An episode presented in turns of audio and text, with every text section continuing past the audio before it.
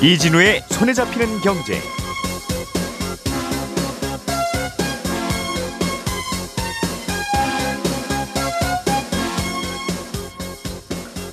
안녕하십니까 이진우입니다. 신용카드로 셀프 주유소에서 기름을 넣으실 때는 조심을 좀 하셔야겠습니다. 결제 오류 때문에 실제 기름값보다 더 많은 돈이 결제되는 경우가 자주 있다는데 어떤 결제 오류가 생긴다는 건지 그리고 이걸 피하려면 어떻게 해야 되는 건지 자세하게 좀 살펴보겠습니다. 우리나라 카드사들은 가맹점으로부터 받는 결제 수수료율을 3년에 한 번씩 정부와 상의해서 정합니다. 올해가 그 수수료율을 다시 정하는 해인데요. 카드 회사들은 카카오페이나 네이버페이 같은 간편 결제 회사들이 받는 수수료율이 카드사 수수료율보다 훨씬 높다는 주장을 하고 있고 반대로 또 이런 간편 결제 페이 회사들은 이게 구조가 달라서 그런 거다라는 반론을 펴기도 합니다. 서로 다른 주장을 하는 배경은 뭐고 누구의 말이 맞는지 이 내용도 짚어보겠습니다. 중국의 부동산 개발에서 헝다그룹과 관련한 소식도 업데이트해서 한번 들어보죠. 9월 30일 목요일 손에 잡힌 경제 광고 잠깐 듣고 바로 돌아오겠습니다. 우리가 알던 사실 그 너머를 날카롭게 들여다봅니다. 평일 아침 7시 5분 김종배의 시선 집중.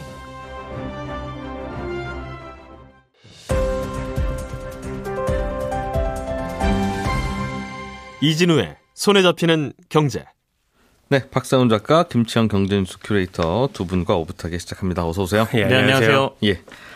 박 작가님이 준비해 오신 소식은 셀프 주유소에서 카드 긁어, 긁었다가 네. 결제 오류 나는 바람에 네. 결제 오류가 나면 어, 기름값을 결제 안 하고 와도 된다는 얘기인가? 그게 아니라 네. 5만 원어치 넣었는데 10만 원이 결제. 10만 원이 결제되는 그런 케이스들이 많다. 그렇습니다. 소비자들이 조심해야 된다 그 말이네요. 지난 추석 때 차 타고 고속도로 이용하셨던 분들 많으셨을 텐데 물론 네. 평소에도 고속도로 이용하는 분들 많으시고요. 음. 고속도로 휴게소에 가 보면 셀프 주유소들 있잖아요. 도심에 있는 주유소들보다는 가격이 상대적으로 좀 싸서 더 예. 많이 찾게 되는데 그래서 그냥 가서 도로에서 넣자고 하는 분들이 있죠. 그렇습니다. 예. 조금 전에 말씀하신 결제 오류가 상당하더라라는 음. 지적이 나왔습니다. 한국도로공사가 그 송석전 의원에게 제출한 자료를 보니까요. 최근 5년간 이런 결제 오류가 대략 4만 건 정도 있었고 음. 그렇게 해서 초과 결제된 금액이 대략 21억 가까이 됩니다. 예. 지금 말씀드린 오류는 고속도로 셀프 주유소뿐만 아니라 시내에 있는 일반 셀프 주유소도 똑같이 발생할 수 있는 문제라서 음. 셀프 주유소 이용하시는 분들은 주의를 좀 하셔야 할 것 같습니다. 셀프 주유소에서 카드 결제를 할때 네, 결제 오류가 생기는데 대체로 다 소비자들이 손해를 본다. 그렇습니다. 무슨 어떤 상황이 벌어지고 있는 거예요? 일단 셀프 주유기의 결제 시스템이 어떻게 되어 있냐면요. 예. 선결제, 주유, 주유 금액 결제, 선결제 금액 취소 이렇게 되- 진행이 잠- 되거든요. 잠깐만요. 선- 선결제, 네. 그다음에 주유, 주유. 주유 금액 결제, 그리고 선결제 금액 취소. 자, 예. 예를 예를 들어 예, 예. 설명을 해드려 예, 예. 볼게요. 예. 셀프 주유소 리터기에 보면요 예. 가격 설정 화면이 있어요. 네. 예를 들어 제가 10만 원 버튼을 눌렀다. 그럼 일단 10만 원이 선- 선결제가 됩니다. 예. 선결제가 되면 그때부터 이제 차에 기름을 넣을 수 있게 되는데 이미 내 차에 기름이 꽤 남아 있어서 5만 원어치만 들어갔다. 예. 그럼 5만 원이 결제가 됩니다.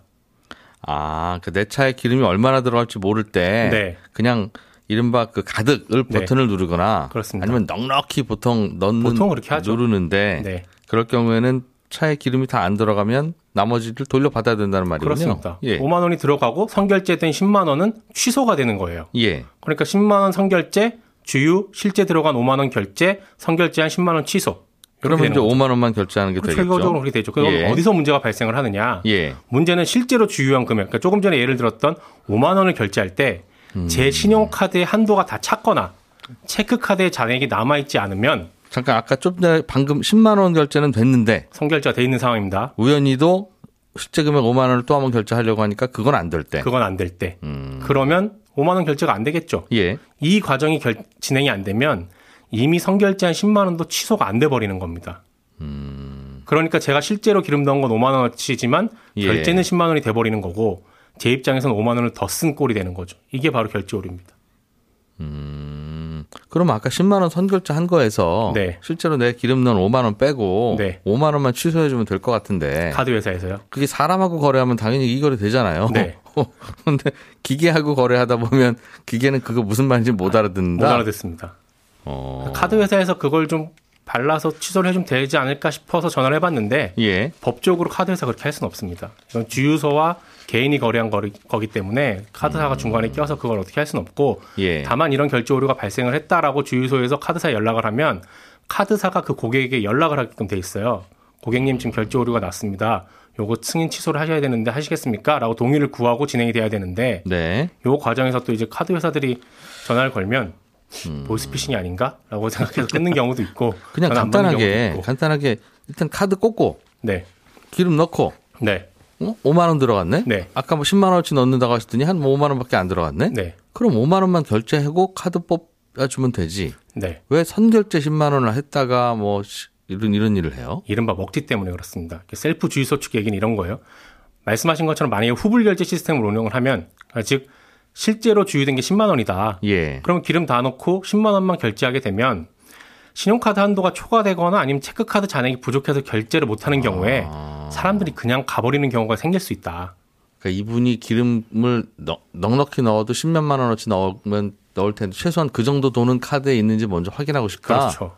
그거 확인하려면 다 긁어봐야 된다는 네. 거죠. 그래서 일단은 예. 사실상 보증금 격으로 일단 선결제를 해놓는 아, 거예요. 그러니까 돈 있다는 거 보여줘봐. 셀프 주유소에서는. 이런. 네.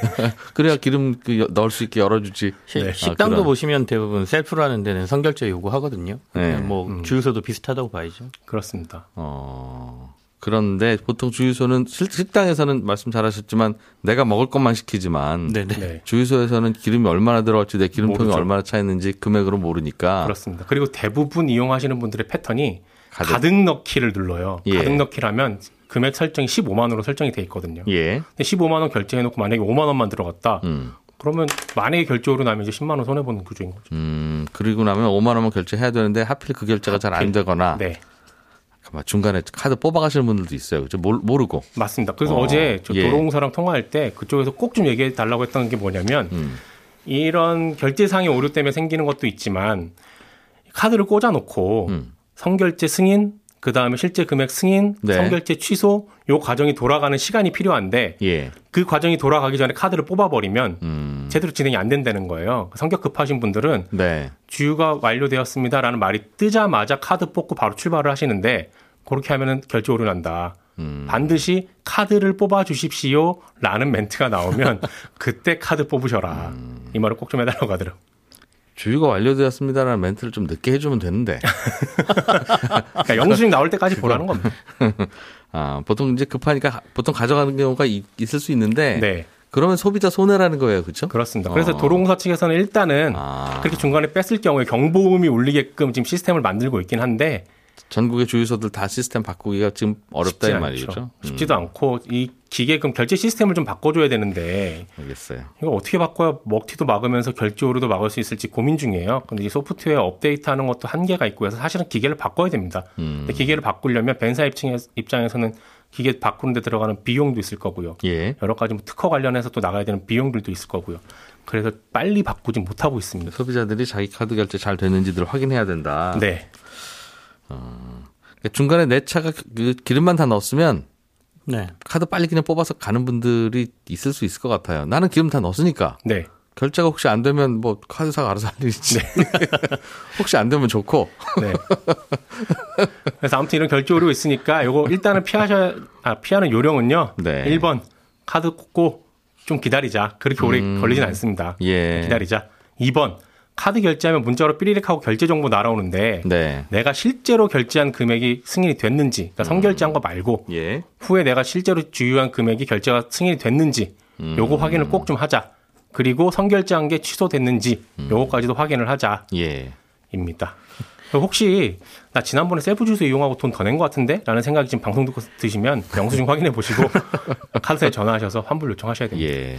사실은 주유도 가득 넣는 것보다는 한 3분의 2만 넣는 게 사실은 효율도 좋다라고 얘기는 하거든요. 그래서 음. 가득 넣지 않으면 벌어지지 않는 일이기도 하고 그래서 그렇죠. 예. 그렇죠. 그것도 소비자가 좀 생각하실 부분도 있는 것 같아요. 조금 여유로운 분들에게만 일어나는 일이긴 해요. 근데 저도 사실은 소비자들이 늘 주의를 하라고 우리가 방송에서 말씀을 드리지만 음. 이 결제 시스템만 제대로 돼 있으면 소비자들이 주의 안 해도 되는 부분이거든요. 예. 완벽할 수는 없어요. 그러니까 잘 체크해 보자. 네. 네. 알겠습니다. 7499번님께서도 방송 듣다가 맞아요. 저도 경험 있어요. 체크카드 넣었다가 그런 일이 벌어져서 다행히 주유소 직원이 있어서 주유소 직원 도움으로 다른 카드로 결제했었다고 문자 네. 보내주셨네요. 이거는 뭐 주유소에 직원이 있고 없고 본인이 먼저 딱 알아차려야 되는 거라서 네. 정신 없게 막길 빨리 넣고 가야 되고 그러면 또 그런 경우도 있어요. 셀프 주유소에 다행히 직원이 있으면 네. 좀 잘못된 것 같다라고 가서 수정을 할 수가 있는데 없는 경우들도 있거든요. 예. 굉장히 난감해집니다. 그럼 이거 어떻게 해야 되나 발만 동동 구르고. 김치현 큐레이터, 네. 음, 페이, 그 네이버 페이, 카카오 페이 이런 네네. 페이들의 결제 수수료율이 네. 일반 카드보다 꽤 세 배까지 높다. 이게 이제 결제 수수료라고 하니까 내가 결제할 때 내는 수수료인가 이렇게 생각하시는 분들이 있을 텐데 소비자하고는 사실 상관이 없고요. 음, 그러니까 흔히 말하는 가맹점 수수료를 저희가 얘기하는 거거든요. 예, 이 국회에서 이제 음, 더불어민주당 김한정 의원실에서 내놓은 자료를 보면 어, 말씀하신 것처럼 네이버페이나 카카오페이 등 빅테크의 결제 수수료율이 일반 카드사 가맹 수수료율보다 1%포인트 이상 높다. 이거를 뭐 자세히 들여다보면 어, 8월 말 기준으로 우대 가맹점 기준으로 보면 연매출 30억 원 이하 가맹점 수수료율은 0.8에서 1.6% 일반 카드사들이 예. 이에 비해서 빅테크 결제 수수료는 2%에서 3.08%니까 음, 거의 한 3배까지도 큰 거는 높다라는 얘기고요. 어, 이러다 보니까 이제 그 신용카드 회사들은 이거는 네. 조금 어, 자신들도 올릴 수 있게 해주든가 음. 아니면 이 빅테크 회사들의 수수료율도 자신들처럼 낮춰줘야 된다라는 주장을 지금 하고 있다라는 것이죠. 그러니까 네이버 페이나 카카오 페이로 무슨 인터넷 쇼핑몰에서 옷을 사면 네. 어, 그 옷 가게가 수수료로 그 카카오페이나 네이버페이 같은 간편 결제 회사들에게 한 2%나 3% 정도 내는데 그렇습니다. 일반 옷가게 길거리에 있는 데 가서 그냥 신용카드로 긁으면 한 1점 몇 퍼센트만 낸다. 뭐 이거 한그 다섯 얘기죠. 구간 정도로 수수료율이 나눠져 있거든요. 예. 뭐 3억 원 이하, 그러니까 매출 규모에 따라서 좀 달리 받습니다. 네. 3억 원 이하, 3억 원에서 5억 원 사이, 그다음에 5억 원에서 10억 원, 10억 원에서 30억 원, 그리고 30억 원 이상 이렇게 수수료율을 좀 나눠놨어요. 그거야 복잡한 건 알고 있는데 네네. 그러나 저러나 아무튼 모든 구간에서 간편 결제 회사들이 수수료를 많이 받아간다. 더 많이 받는다. 장사하는 네. 분들로부터. 맞습니다. 네, 어 그러니 쟤들도 좀 깎 자고 하든가 카드사 얘기는 네, 아니면 우리도 좀 더 받게 해달라고 하든가. 네. 어, 수수료를 싼 것도 안 그래도 힘든데 공정 경쟁이 아니다라는 어, 얘기죠. 어, 억울하기까지 하다 네, 심지어 네. 맞습니다. 카드사들은 네, 어 그러면 간편 결제 회사들한테 일단 마이크를 좀 줘야 될 것 같은데요.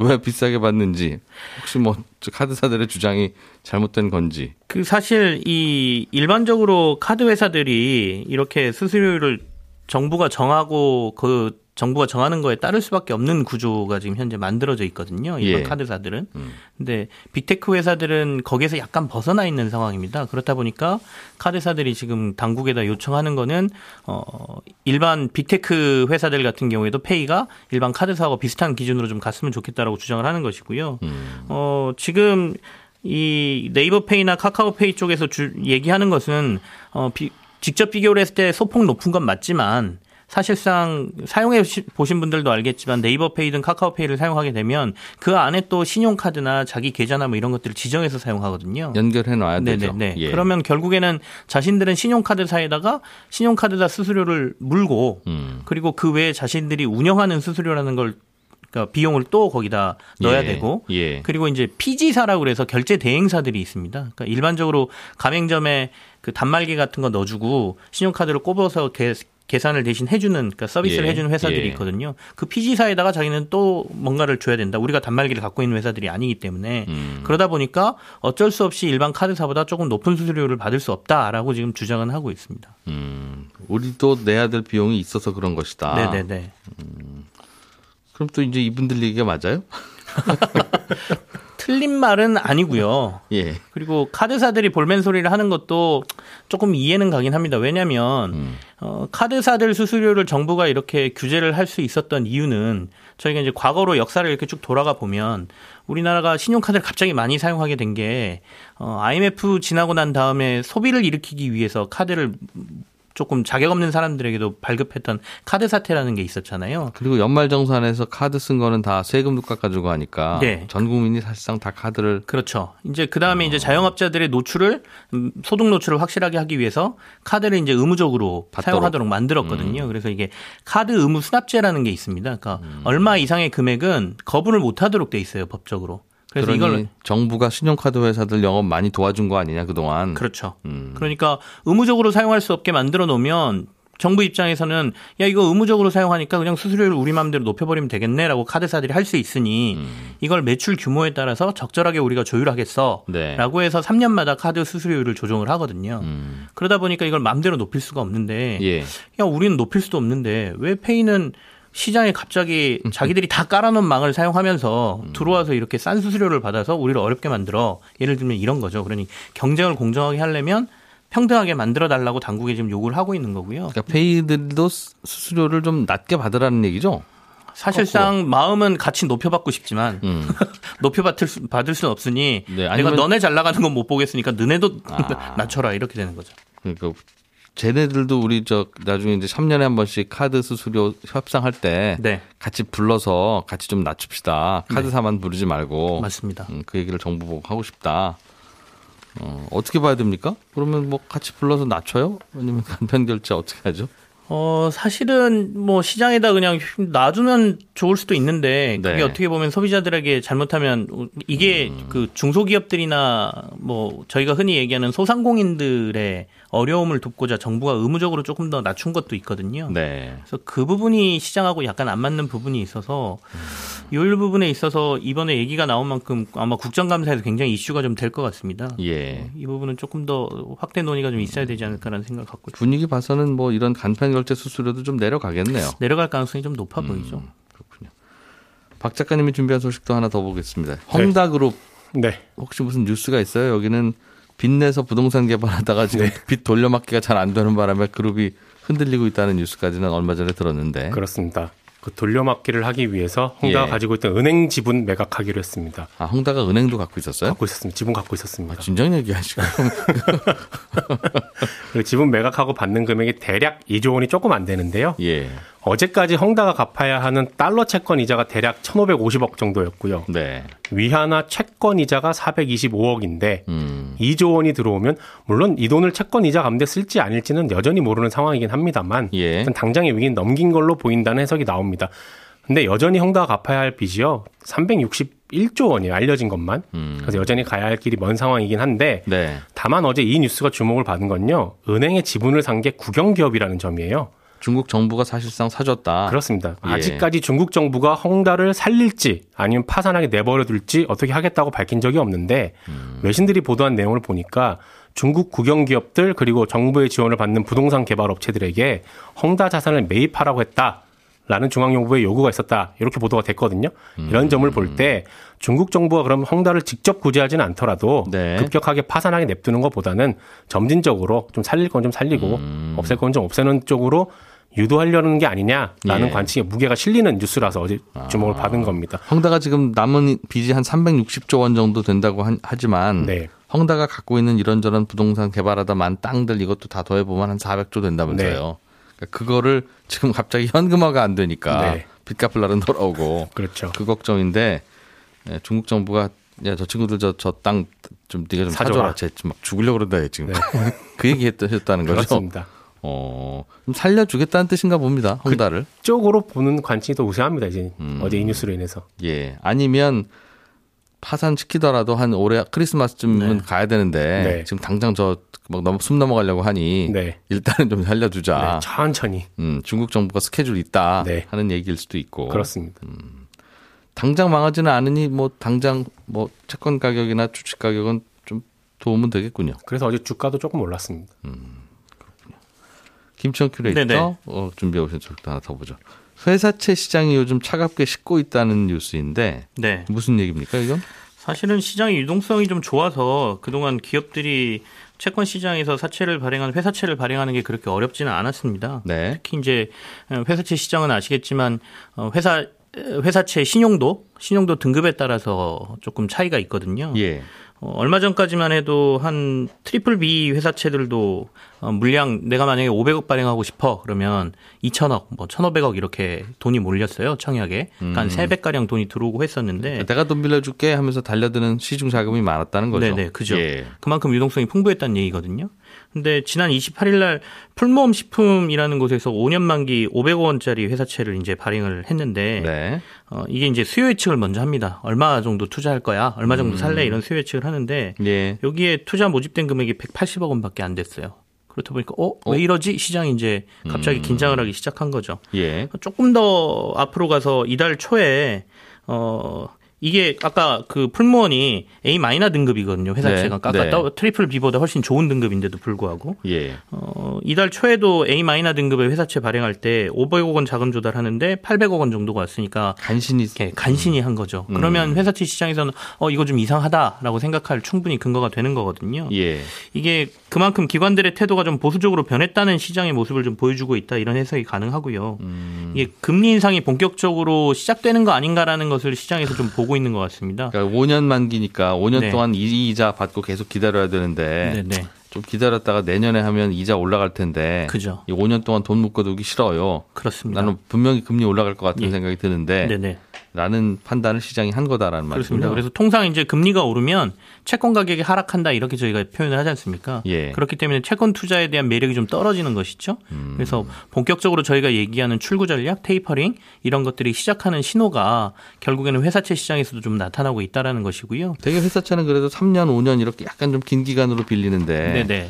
빌려주는 사람들은 아니 나 이자 이 이자 받고는 5년 동안 돈 못 묶어두겠어라고 하면 일단 급하게 뭐 한두 달짜리 대출을 받을 수밖에 없겠네요. 기업들은. 그렇습니다. 돈 그래서 이제 필요하면. 조금 상황이 어려운 기업들은 단기채 시장이라든지 조금 더 금리가 높은 상황에 자금을 조달해야 되기 때문에 음. 예. 기업들이 어려움에 좀 빠질 수 있다. 그러니까 자금이 넉넉한 기업들 말고 네. 중소기업들 특히 신용도가 좀 낮은 음. 기업들은 조금 이런 자금 어려움에 빠질 수 있는 거 아니냐라는 우려도 같이 나오고 있는 겁니다. 음, 돌려막기 좀 해야 되는 회사채 만기 돌아와서 또 회사채 찍으러 시장 가보면 분위기 달라졌네. 그렇습니다. 요즘 소비자들이 은행 가면 그렇대요. 네. 대출 만기돼서 은행 창구 와서 저 연장해 주세요 하면 나 대출 연장 안 되는데요, 굉장히 선생님. 굉장히 적절한 비유십니다. 다들 돈 구하기가 어려워졌다고. 네. 아, 회사채 시장도 그렇다는 말씀이군요. 네, 손에 잡히는 경제 아침 순서는 여기서 마무리하고요. 11시 5분부터 이어지는 손에 잡히는 경제 플러스에서 저는 다시 찾아오겠습니다. 이진우였습니다. 고맙습니다.